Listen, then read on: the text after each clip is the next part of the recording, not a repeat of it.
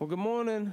My name is Chet. I'm one of the pastors here. Grab a Bible, go to Genesis chapter 1. We're going to be in Genesis 1 and 2, and then we'll be uh, in Romans 1 um, but this sermon is a little bit different. This whole series is a little bit different than what we normally do. We usually work through books of the Bible. So we just finished Exodus. We're going to start Malachi as soon as this series is over, and then we're going to be in Philippians next year. And the reason we do that is that we believe that the Bible, all of it, is helpful and all of it is needed, and that we often, if we just pick on our own, ask the questions we want to ask we miss things that the Bible needs to tell us, but we don't ask the right questions. It's, it's one of the reasons why you don't let elementary students pick the topics they're going to learn.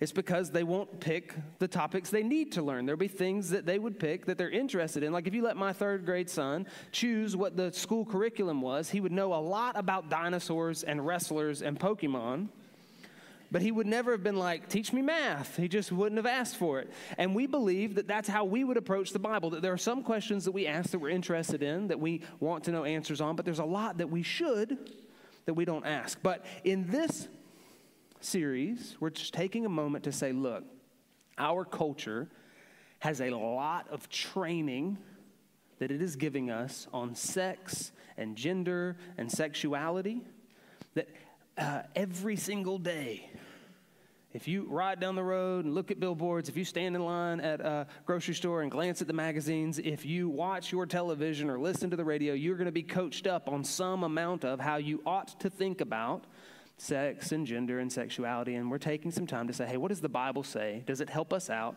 And can we get our footing? So, uh, if you came in a little late and you smuggled in a fifth grader or down, I would encourage you, unless you want to have interesting conversations for the rest of the day, you may want to take them to Kid City. Um, that is up to you, but we are talking through what the Bible says about sex, and we're talking about what our culture says about sex. And so it just depends on where you are in those conversations as to where, uh, how, how much you want to be here this morning with those at that age. I've, that's probably covered it. All right. Here we go. Um, we have said so far in this series, we've said we are created image bearing, embodied, and distinct people made for complementary co rule with God. We took the first two weeks to try to flesh that out and say, this is the way God designed us. And now we're going to take a moment to say, where are we culturally? In our thought processes, what's going on around us. And so, this sermon, even as this series is distinct, this sermon will be a little more distinct because we're going to talk a little bit about what the Bible says, but we're also going to try to take some time in the middle to define where we are culturally. But let's start with the Bible Genesis 1, verse 28. We've read this uh, every week so far. He says, And God blessed them, that's humanity and God said to them, Be fruitful and multiply, and fill the earth and subdue it. So, the first command that we see here given to humanity is to be fruitful and multiply. That, that part of this design of God, that men and women would be complementary to one another, is a reproductive design that we, for humanity to move forward, need one another. We need men and women to be able to reproduce, and that was part of the way God designed this, and that He built this and blessed it. Sex is not something that humanity discovered, it is something that God designed on purpose and blessed and made it the way He made it on purpose. Or Genesis 2, verse 24 and 25. Says, Therefore, man shall leave his father and mother and hold fast to his wife, and they shall become one flesh. And the man and his wife were both naked and were not ashamed. That verse 25, naked and not ashamed, we said, points to the fact that they existed in their own bodies comfortably, and that sin has broken that, that we no longer exist in our own bodies comfortably like we once did, but that God designed sex and sexuality, and he blessed it and he brought them together, and that they will come together and they will become one flesh. And that's this picture of sex. It's also this picture of reproduction. That in children, you have legitimately taken two sets of people, two people, and made one new person. That is the image, the united image of those two people who have come together. That God did this on purpose. Tim Keller, who's a pastor in New York, uh, recently passed away, but he says this. He says in Genesis 1:28, God tells Adam and Eve to be fruitful and multiply. So procreation is obviously a large part of God's design for sex. But he also made sex feel good, and the Song of Solomon is full of references to the rapturous pleasure found in a sexual relationship between man and wife. Sex and the pleasure that comes along with it are designed to reinforce the connection between a husband and wife, creating a stable bond for a family and a safe atmosphere to raise children. The pleasurable chemicals released during sex are meant to remind the participants of their wedding vows that they belong to and are attached to one another, that they mutually serve one another. If the covenant of marriage is that all of me belongs to all of you for all of our lives, Sex is meant to be a covenant renewal ceremony, a covenant remembering ceremony. It's meant to be that same thing that we're giving all of ourselves to one another. And that God designed it that way on purpose and made it enjoyable on purpose. Tim Keller goes on to say that this is one of the reasons why we, uh, when we enter into sexual relationships to people we aren't married to, it's one of the reasons why we stay in bad relationships longer than we should because we've been telling ourselves through our physical acts that we belong to each other in a covenantal way. And it's one of the reasons why when we break up, it hurts more than it should because we've been enacting covenantal relational activities rather than keeping that where it's supposed to be. So, one of the, the general um, views of the way Christians think about sex and sexuality is that we think it's dirty and bad and wrong. That the church teaches sex is dirty and bad and wrong, save it for your spouse. That's not the Christian teaching on this. We actually believe that sex is more beautiful and more powerful than our culture does, and therefore it ought to be guarded and ought to be in the right place, and it's to be celebrated and enjoyed in the right context. We don't agree with our culture that it is the, the only way to have a happy life and the only way to, to exist. The Bible celebrates celibacy and singleness as you are a full human. I know culturally we're told if you if you never had sex, you're only like a half a person. You don't really exist until you've done this. You don't really get to be a real person until then. That's not true. It is it's a gift, but it's not ultimate. And you can see how if this is our approach to sexuality, we stand contrary to our culture. And our culture doesn't really like our position on sexuality. And this isn't new. This is uh, C.S. Lewis talking 80 years ago in, in a, a completely different continent. He writes this Chastity, that's this approach to sexuality, is the most unpopular of the Christian virtues. There is no getting away from it. The Christian rule is either marriage with complete faithfulness to your partner or else total abstinence. He says that's Christians' approach to sexuality, and people don't like that. He actually goes on to say it's difficult, so difficult and contrary to our instincts that either the Christian rule has to be wrong or we have to be wrong. And we've, we've made it worse because we've added either marriage between one man and one woman to further differentiate and clarify our position with complete faithfulness to your partner or else total abstinence. And if you're familiar, if you've been in the United States, for more than about 30 minutes, you realize that's not the cultural approach. And so we stand contrary to our culture, and we say a thing that's not very popular. And most cultures have rejected this approach to marriage because our approach to sex is wrong, as C.S. Lewis would put it, contrary to this ideal that God gives us. But here's an interesting thing it used to be that as Christians held this position, the culture around us viewed us as more moral than them. That we were prudish or we were um, uh, too strict, but that this position was more moral. So they might would make fun of you or they might would exclude you from things, but they didn't see you as less moral, they saw you as more moral. But recently, the cultural position on the Christian view has shifted. So the Christians are now likely to be viewed not as more moral, but as less moral, that our position is actually harmful, that our position is actually oppressive. That's interesting. And I want to take a moment to try to understand how we got there and why our culture views us that way. Because the Christian approach to this hasn't changed. My granddad's name was Chester Phillips. He was a pastor. And when he taught on the Christian approach to sex, he would have taught this marriage with faithfulness or total abstinence. We haven't thrown a curveball in here. We've clarified a thing, but we hadn't, we hadn't changed our position. But the culture has shifted around us so that their view on our position has changed, and that's interesting. We need to figure it out. First, I want to explain one quick aspect of where this is, and then we're going to have to spend a little more time on another one. The first one is this We've bought into the idea of the pursuit of happiness. And honestly, we're kind of built that way as humans. And God actually designs us to have ultimate happiness in Him. And He assumes that we're going to pursue things that are good for us and things that we see as valuable. This is one of the reasons why He'll tell us to, to pursue treasure in heaven rather than treasure here. It's not that He says treasure is bad, He says to get your priorities straight. Understand where you'll have the most joy, the most delight. So we've got this idea of pursuit of happiness. But here's the problem when we use the word happiness, we often mean two separate things. There's happiness as in joy, as in contentment, as in everything is good and I don't need anything else. And there's happiness as in pleasure, which is this is really good, I want some more.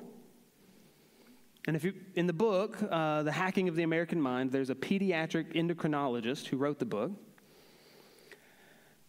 And this pediatric endocrinologist argues that we have subtly in the U.S. swapped out the word happiness for the word pleasure. We've just taken happiness and filled it with the word pleasure. And he says the reason that is, is that pleasure is controllable and sellable. Uh, we're consumers. We're designed to be consumers. That's what America runs off of, you buying things. And it runs off of you buying more shoes than you have feet. Like we, we're designed to own too much stuff. As an American consumer, the, the culture around us doesn't want you to say, I'm happy and I don't want any more. I'm at peace.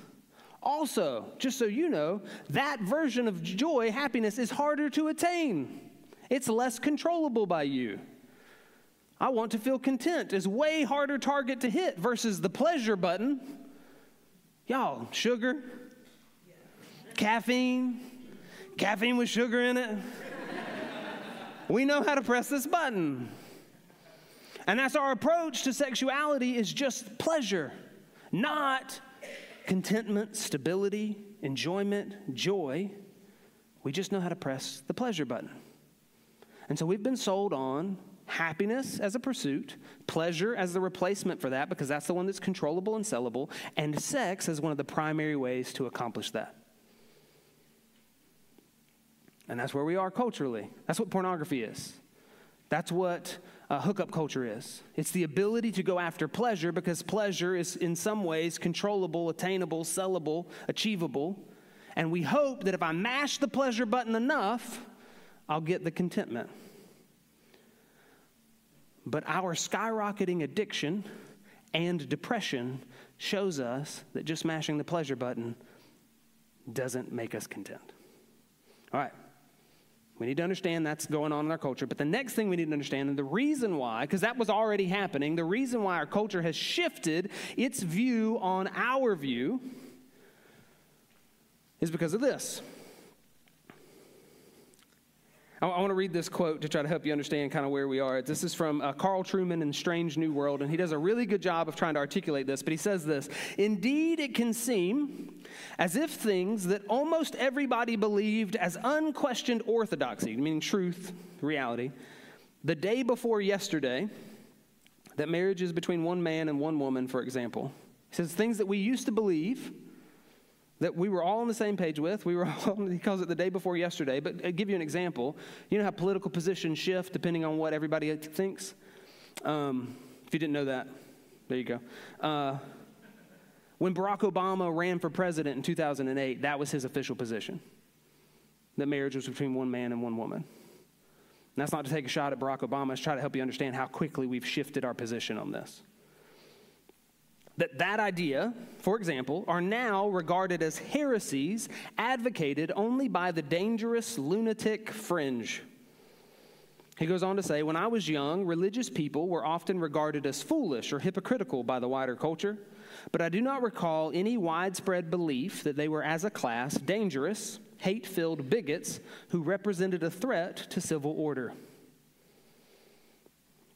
Used to be viewed as more moral, now are being viewed as less moral. Why? And the reason why is this. We are currently in, in what uh, some social scientists and philosophers would call the age of authenticity or the age of expressive individualism.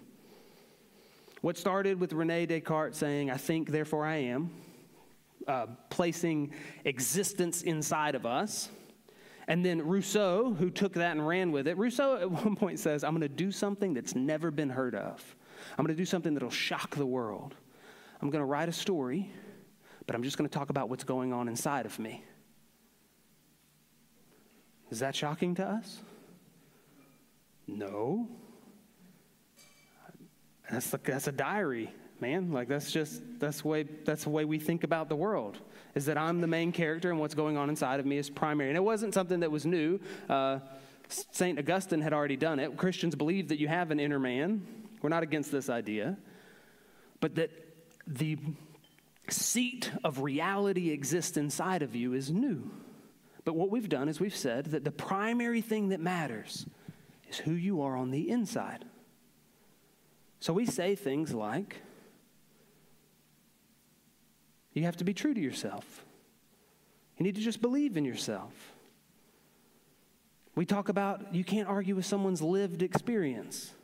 If they've actually experienced it, you can't tell them they're wrong. We say things like, This is my story, this is my truth, because it's seated in us.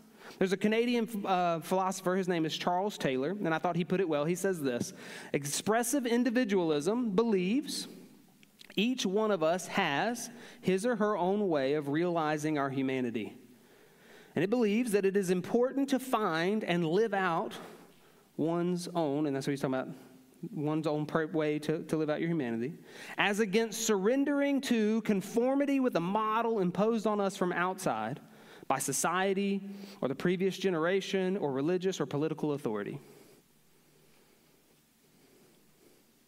I give you the plot to most of the movies you've watched in the last 30 years. That's the books we read, that's the movies we watch. That's what we believe is that you have to figure out what's going on in you and you have to express it. You have to impose yourself on the rest of the world, and that anybody who tells you you're wrong is the enemy. You see, what we've become to believe, and you can just leave that out there, what we've come to believe is this we can't really know right or wrong.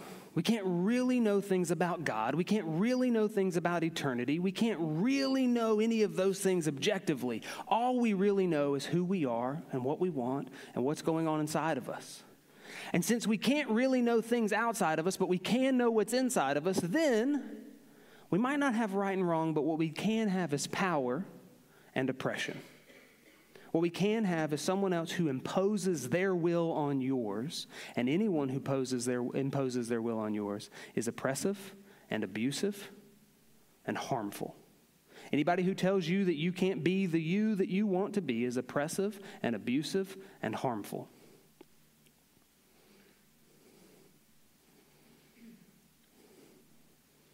And the church has been the bad guys from footloose onward.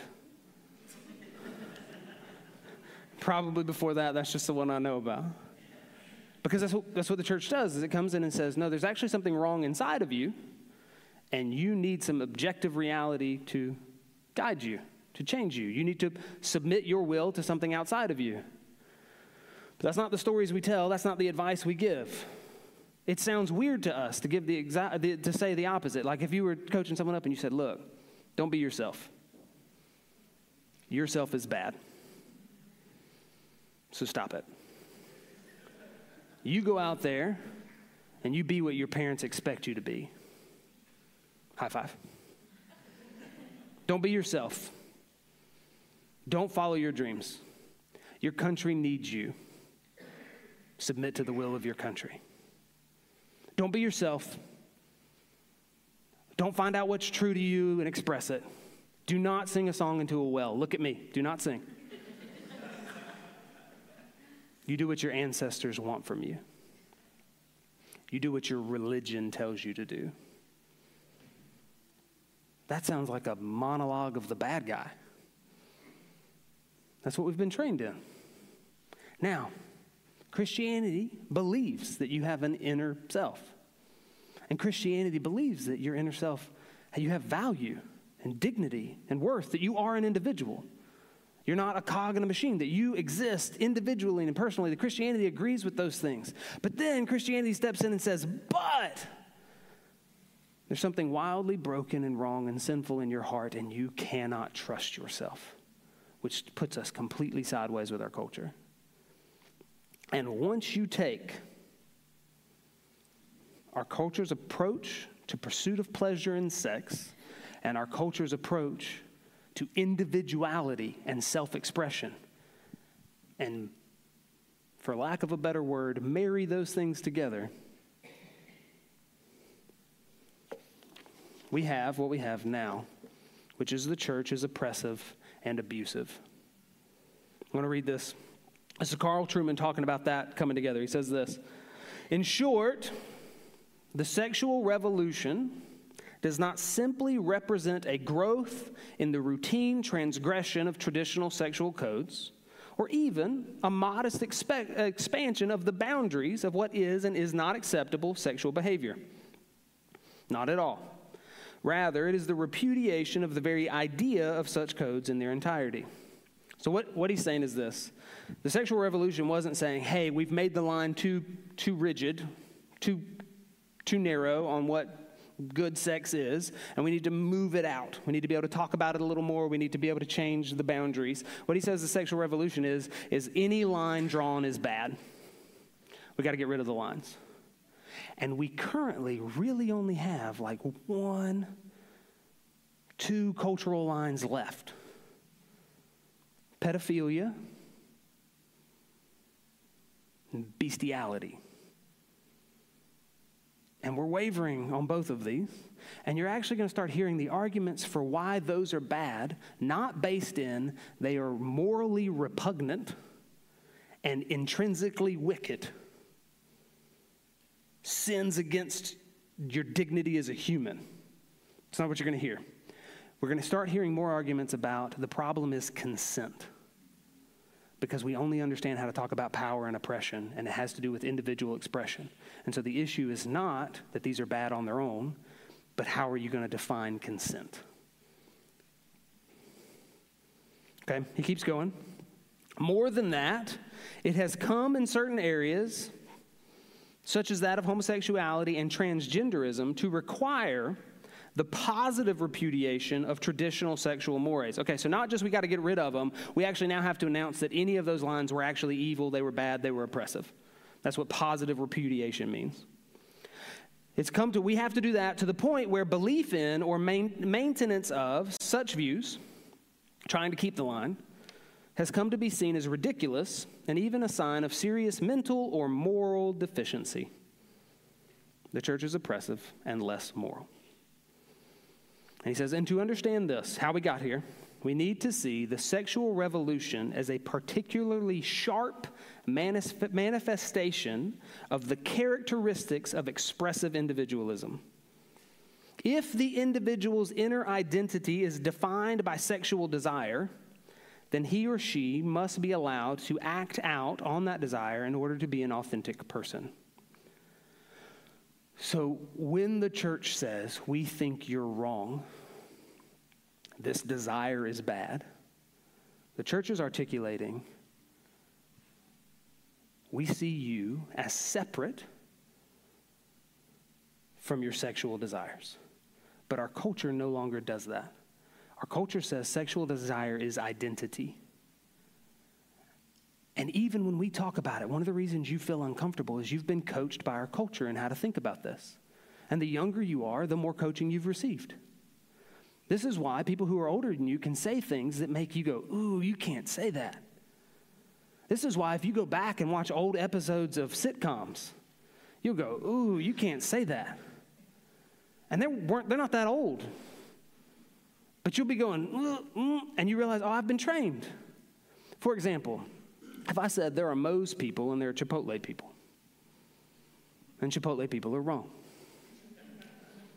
you would, first of all, probably agree with me. Who wants to pay for chips? I don't, I didn't get it. But you would not hear it the way that you would hear there are straight people and gay people, and gay people are wrong. Because Moe's and Chipotle is a thing that you desire, it's not who you are. Do you see how we've shifted to identity? And Christianity says, no, no, no, no. Who you are is an image bearer made in the image of God. Who you are has desires. And who you are needs Jesus. And we love you enough to wherever your desires are crossway with Jesus to say, oh, please come to Jesus.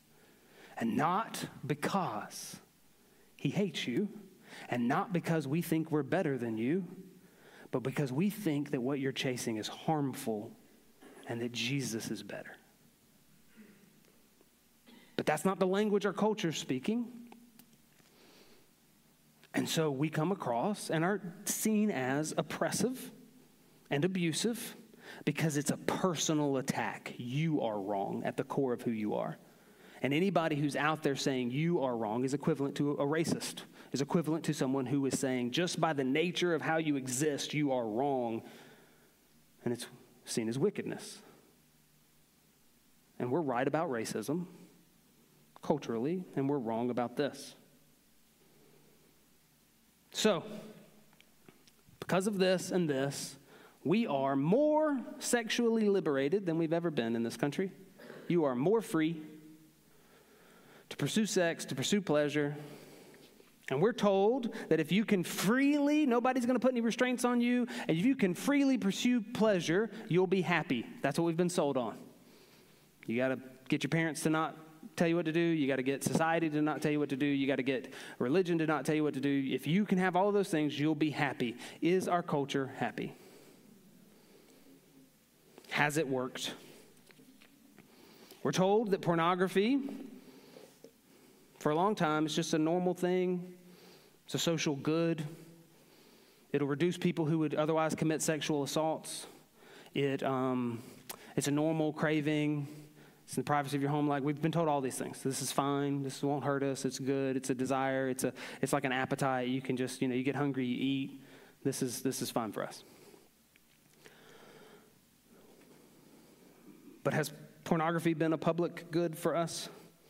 We have an increased amount of addiction, we have an increased amount of um, abuse, and, um, addiction, and depression. We have an increased amount of young men who are now having to seek medication because they no longer function properly sexually because of their pornography addictions.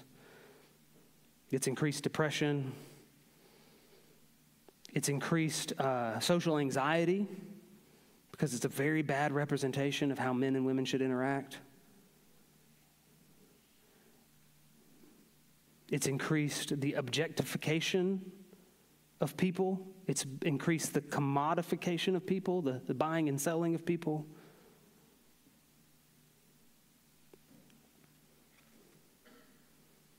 We have hookup culture, which is just find as many people to sleep with, and that's a, that's a route to, to joy. Is it? Has it been? Has this been a good for us? We have stories now of people who are using apps to, to sleep around and they've met somebody, they sleep with them, and they're in the bed with them and open the app back up because it doesn't lead to satisfaction. We were told that if we had the pill and if we had contraceptives and we had abortion, we could help cut down on the number of children that are born out of wedlock. And the reason why we want to cut down on the number of children who are born outside of a, of a married couple is because all of their statistics are bad, they're worse. You can, you can uh, succeed from that position, but the, your chances for poverty, for violence, for abuse, being abusive and being abused all increase. We were told, though, if we had the pill, if we had free sex, if we could just get it to where it wasn't, we would fix these problems. We now have the highest rate of children born out of outside of wedlock in the U.S. we've ever had. It's nearing, uh, it's 40%. So it's almost half of all children born are born into a situation that's worse for them. We have sexual assault and rape, which we've always had. The world has had that forever, but it's on the rise. And we're told culturally that what we need is more. We need more freedom. We need to get rid of where we're, people are still saying things like, we got to get to where we can talk about sex without it being taboo. Is that our problem? That we don't talk about sex enough? We're not free enough with how we talk about it? Every single show we've watched, every single movie you've watched, every single everything you've participated in has sold you on the idea that, that sex is free and easy and simple, and if you could just have more of it, you'd be happy. And we're told we need more. That this is freedom and this is satisfaction, and I think we ought to look around and say, if this is freedom and this is satisfaction, we don't want it. And I think we ought to look and say, thankfully, that the Bible looks at this and says, this is not freedom or satisfaction. This is called idolatry and slavery. Those are the words the Bible is going to put to this. So go to Romans 1.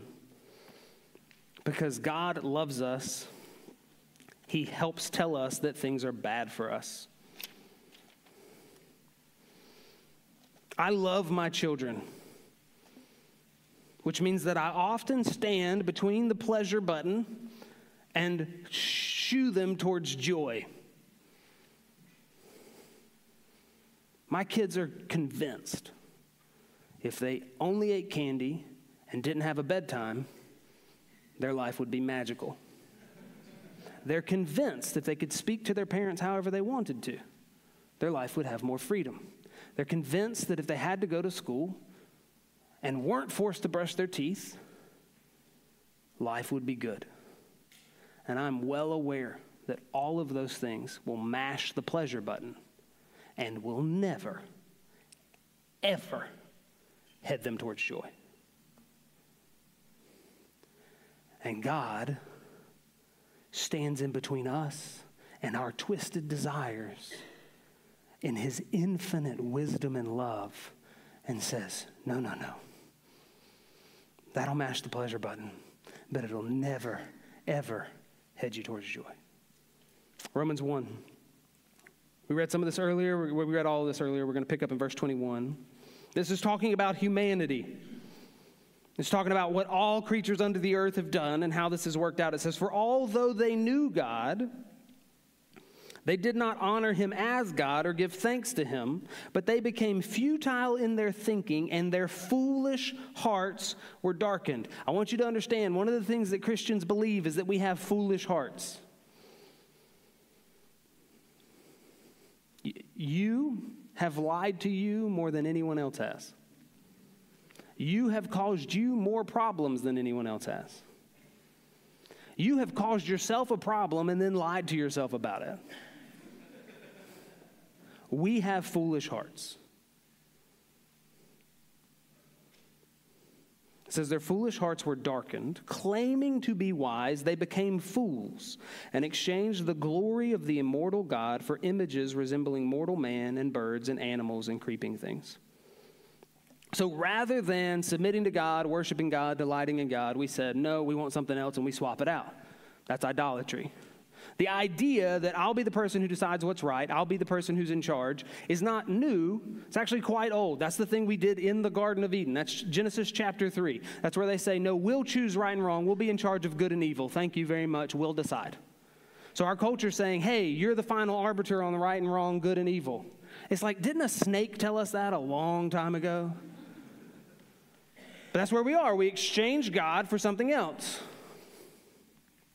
And sometimes this shows up in straight up the way we think of idolatry a totem pole, bird, something that you're lighting incense to, but also we've replaced it for images resembling mortal man.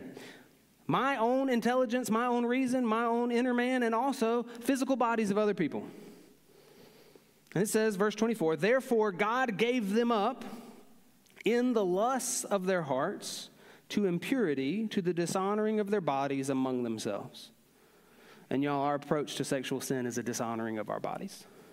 And that's what he's talking about. He's going to go further and say more about sexual sin. He also says that he gave them up to all kinds of sin, but that's what happens. When we reject God, often he'll say, You can have what you have it. And it's not good for us.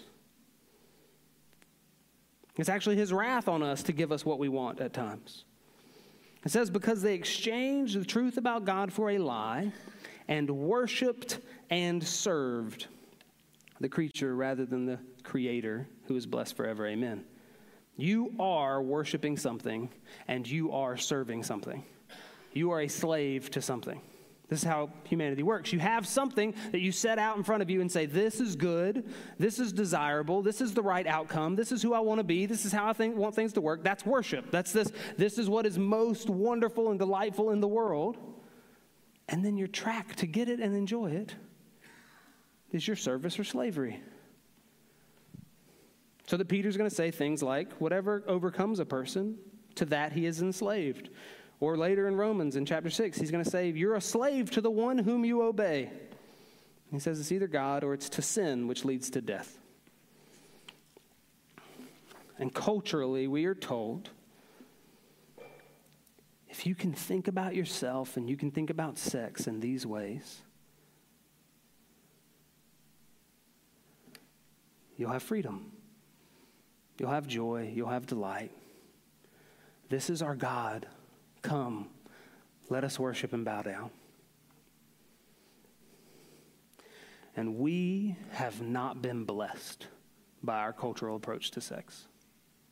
You have not been blessed by our cultural approach to sex. It has not been good in your life or added to your joy. For many of us, most of us, we were introduced to sex way too early.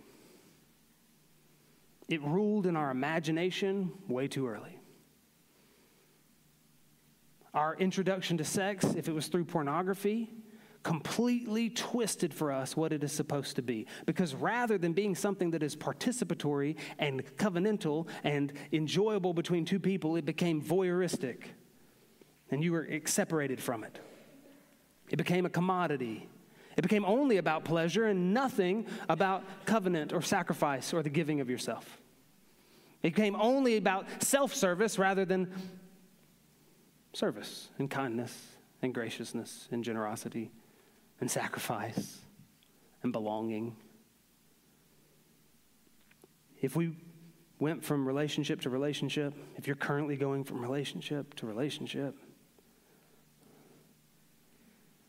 sexual relationship to sexual relationship, or not even a relationship, just sex to sex. If you're currently looking at pornography daily, it might hit the pleasure button, but it is not added to, to contentment, to rest, to peace. It is not added to your joy. It's one of the reasons it's so confusing because you've potentially been convinced that it would. So maybe you're not doing it right, or maybe you need more, or maybe it's got to be different, or maybe you've got to find the next mm, approach to it that, that makes you send out more dopamine. Maybe next time. But it will not satisfy. More and more, when we do premarital counseling or when we do marriage counseling, we are not dealing with people who have only had sexual relationships with each other. And their previous sexual relationships have not added to their joy. It has not added to contentment. It has not added to delight. It has not added to uh, the picture of what God had for us. Our objectification of each other and buying and selling of one another has only added to the brokenness around us. If sex and individuality are our God, we need a new one because this one has not blessed us. This one demands more worship, more sacrifice, more service, always promising to at some point finally satisfy, satisfying us, saving us, fixing us, and it will not ever deliver. And by God's grace, we will see that sooner rather than later. Jesus says in John chapter 8, Jesus answers them and he says, Truly, truly, I say to you, everyone who practices sin is a slave to sin. And the slave does not remain in the house forever, the son remains forever. And he's playing on a concept they understand here. Slaves don't inherit. The end of the line for a slave is not inheritance, rest, and delight. That road leads to more slavery. But the son remains forever. And then he shifts and he starts talking about himself and he says, So if the Son sets you free, you will be free indeed. Do you want freedom? Do you want satisfaction? Do you want joy? Do you want to learn how to quit just trying to chase after pleasure and find contentment and delight that lasts, not only lasts for this little life as we walk this out, but lasts for an eternity because it has been purchased for us, not by us, but by Him? Then you need the Son to set you free. You need Jesus to pay your debt, to rescue you, to forgive you, and to make you His forever. One of the reasons we can say that we know with definitive clarity that God loves us when He stands between us and pleasure is because He sent His Son to die on a cross for us. That He came to suffer so that He might pay our debt and set us free. There's a beautiful story in Luke chapter 11 and Luke tells us that Jesus is in the house of a religious leader. And a prostitute comes. She falls on the ground and she begins to weep. She begins to weep on Jesus' feet. You ever had really dusty, sandy, dirty feet and put a little drop of water? You know that little line that runs through them? That's what his feet looked like. But more lines, more lines, more lines. I don't know if you've ever just wept and you've cried to where it's just dripping. She's just weeping on his feet. And then she starts using her hair to clean his feet because there's so many tears. She had been chewed up and spit out by her culture's approach to sex. She had been run ragged. She had been wiped out. She had approached something that was supposed to be good for them, and it was horrific. And, and the religious leader thinks to himself, if Jesus was really a prophet, he would know what kind of woman this was, and he wouldn't let her touch him. We're looking in the pages of our Bible, and we know that he's not only a prophet, but he's the Son of God. And you're struck at that moment. Oh, he knows exactly what kind of woman this is. And he welcomes her, and he forgives her, and he delights that she would come to him. And in this room right now, we may have some significant sexual brokenness because you have been poorly trained by our culture about what satisfaction and delight look like. And I want you to know that you can fall on your face at Jesus and he welcomes you. He does not hesitate. He wraps you up and says, It's for you that I died. It's for you that I came, that I might cover your shame, that I might clothe you in righteousness, that you might shine forever with me. And all of this can be taken away. So do not hesitate, do not feel dirty, do not feel ashamed, but run headlong to Christ and to his redemption. And may we be a people who begin to understand what our culture is training us in so that we might speak well to them and so that we might speak well to our hearts to know that we need Jesus to set us free. Let's pray. Lord Christ, we praise you. And our hearts lie to us and deceive us and lead us astray. And Lord, we're tired. We're tired of biting the hook and being reeled in and being promised satisfaction and being promised fulfillment and being promised that if we just had this, we'd be happy, and it always falling short. And Lord, we're hurt. We've pursued sexual sin. Or we've been actively harmed by the sexual sin of others.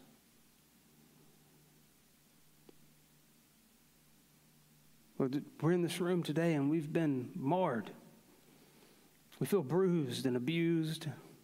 We feel like we've dirtied ourselves and been dirtied by others. And Lord, we praise your grace that Jesus shed his blood that we might be clothed in righteousness. By the power of your Spirit, by the working of the cross, may you be at work right now for every person here who is holding on to sin that they might repent, that they might weep at your feet and be restored, that they might come humbly, that they might be lifted up, and that we might leave here with new worship and new service in rejection of a false God. We ask this in Jesus' name. Amen. Matt's going to come up. As a church, we're going to sing. He's going to take a moment to play while we reflect. We're going to take communion. And communion is a celebration that Jesus came and that his body was broken and that his blood was shed and that he was made to suffer on our behalf and to cover us through his work. And so I'd like for you to take a moment that before you take communion, before you come to the feet of Jesus, that you would take a moment to repent, that you would take a moment to praise him for his sacrifice for you, for his covering of you. Some of you right now have felt shame creeping up on you. And I want you to know that if you're in Christ, there is no condemnation, there is no guilt because He has paid for it. You are made holy and righteous and new. If you've trusted in Jesus, if you've repented, you don't have to dredge all this back up. You get to walk free. But if you've never brought it to Him, come surrender so that you might be made new. Communion is for Christians, it's for those who place their faith in Jesus. If you have not trusted in Him, we'd ask for you to, to not partake in it, but we would ask you to come to Christ. But if you place your faith in Him today, you can walk over and take communion and celebrate that He died for you that you might be made. So take a moment where we are and pray, repent, and then delight in the salvation of Christ.